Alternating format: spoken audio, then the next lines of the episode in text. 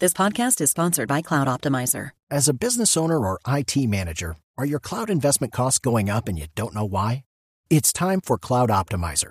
As you migrate your business to the cloud, what you're spending and why you're spending it can get a little hazy. But Cloud Optimizer clears up the mystery and puts the cloud to work for you.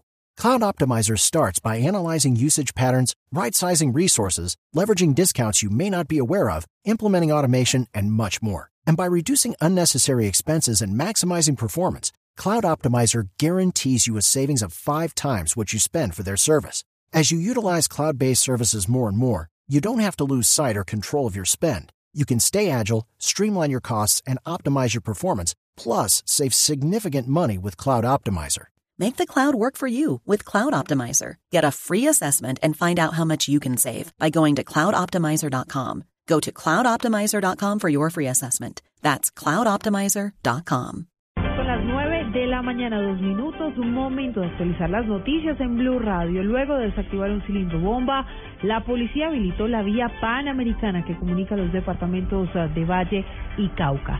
Nilson Romo tiene los detalles.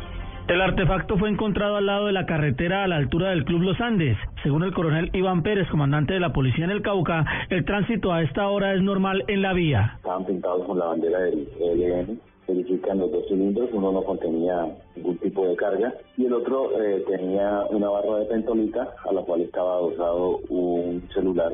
Eh, fue necesario, como medida preventiva dentro del protocolo de los técnicos antiexplosivos, cerrar la vía Panamericana por un espacio de unos quince minutos. En este momento pues, la vía se encuentra habilitada en ambos sentidos. La policía se encuentra en alerta máxima con el fin de evitar atentados terroristas en el aniversario del E L N. Desde Cali, Nilson Romo Portilla, Blue Radio. Nilson, gracias. Dos patrulleros resultaron heridos cuando desconocidos lanzaron un artefacto explosivo contra una patrulla de tránsito, esto en el departamento del Cesar. Los detalles con Diego Velosa. Según las autoridades, el hecho se presentó cuando un grupo de policías que realizaba controles sobre la troncal de Oriente en el municipio de Pailitas fueron víctimas de dos hombres que se movilizaban en motos, quienes lanzaron un artefacto explosivo contra los uniformados. Dos agentes resultaron heridos. El coronel Mauricio Bonilla, comandante operativo de la policía en el Cesar. Dentro del casco urbano del municipio de Pailitas, eh, durante la realización de actividades propias de un puesto de control, dos policías de la seccional de tránsito y transporte, eh, después de que finalizan la revisión de un vehículo, son objeto de un atentado terrorista por parte de dos sujetos que al parecer se desplazaban una motocicleta blanca y lanzan contra la humanidad de estos policías un artefacto explosivo aún no determinado. Los dos patrulleros heridos fueron identificados como el subintendente Julio César Cuello y el patrullero Jorge Luis Rodríguez, quienes presentan heridas por esquirlas, pero su condición es estable. Era el César, Diego Velosa, Blue Radio. Ser cristianos no se reduce solo a cumplir los mandamientos. El Papa Francisco visita Latinoamérica. Quiero acercarme a ustedes. Uno de los hombres más influyentes del mundo llega por primera vez a su continente como sumo pontífice. No, no es el iglesia, es la iglesia. Escuche todos los detalles de la gira del Papa por Ecuador, Paraguay y Bolivia, solo en Blue Radio y blue radio punto com. La nueva alternativa. nueve de la mañana, cinco minutos, Blue Radio en Ecuador, haciendo un cubrimiento especial de la visita del Papa Francisco. Pues crece la tensión horas antes de que llegue el sumo pontífice a territorio latinoamericano. La oposición ha anunciado la entrega de un documento al Santo Padre en el que denuncian la inequidad y la corrupción al interior del gobierno del presidente Rafael Correa. Juan Camilo Maldonado.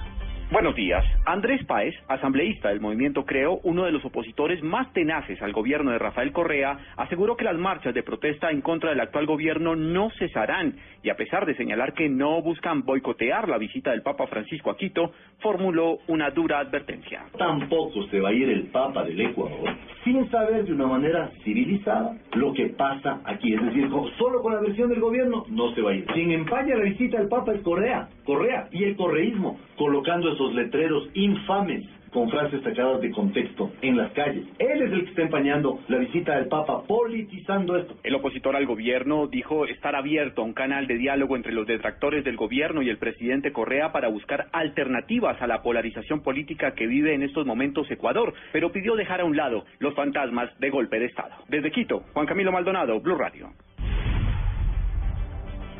Juan Camilo, gracias, y nos vamos con los deportes, porque en el inicio del Tour de Francia el colombiano más destacado ha sido Rigoberto Urán, quien está parcialmente ubicado a cuarenta segundos del líder Rohan Dennis. Nairo Quintana, por su parte, dijo que ha sido una contrarreloj muy dura, pero que se encuentra bien. La información deportiva con Pablo Ríos.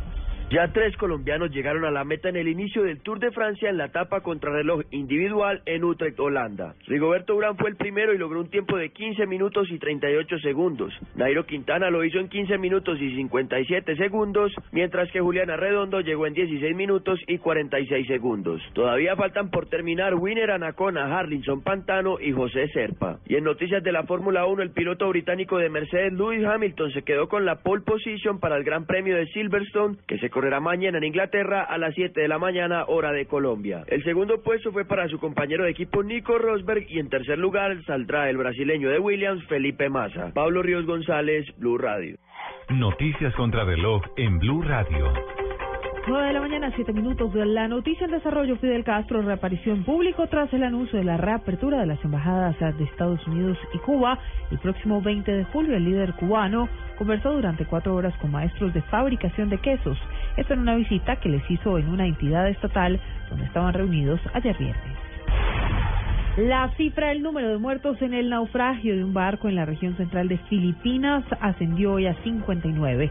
Son ciento cuarenta los sobrevivientes, mientras que se han presentado cargos contra los dueños y la tripulación de la nave. Y quedamos atentos a fuentes diplomáticas que han asegurado que las seis grandes potencias e Irán alcanzaron un acuerdo tentativo para levantar las sanciones contra este país como parte del acuerdo nuclear. De todas maneras, han indicado que aún se deben firmar estos documentos en el que se establecerán qué sanciones serán levantadas y cuándo.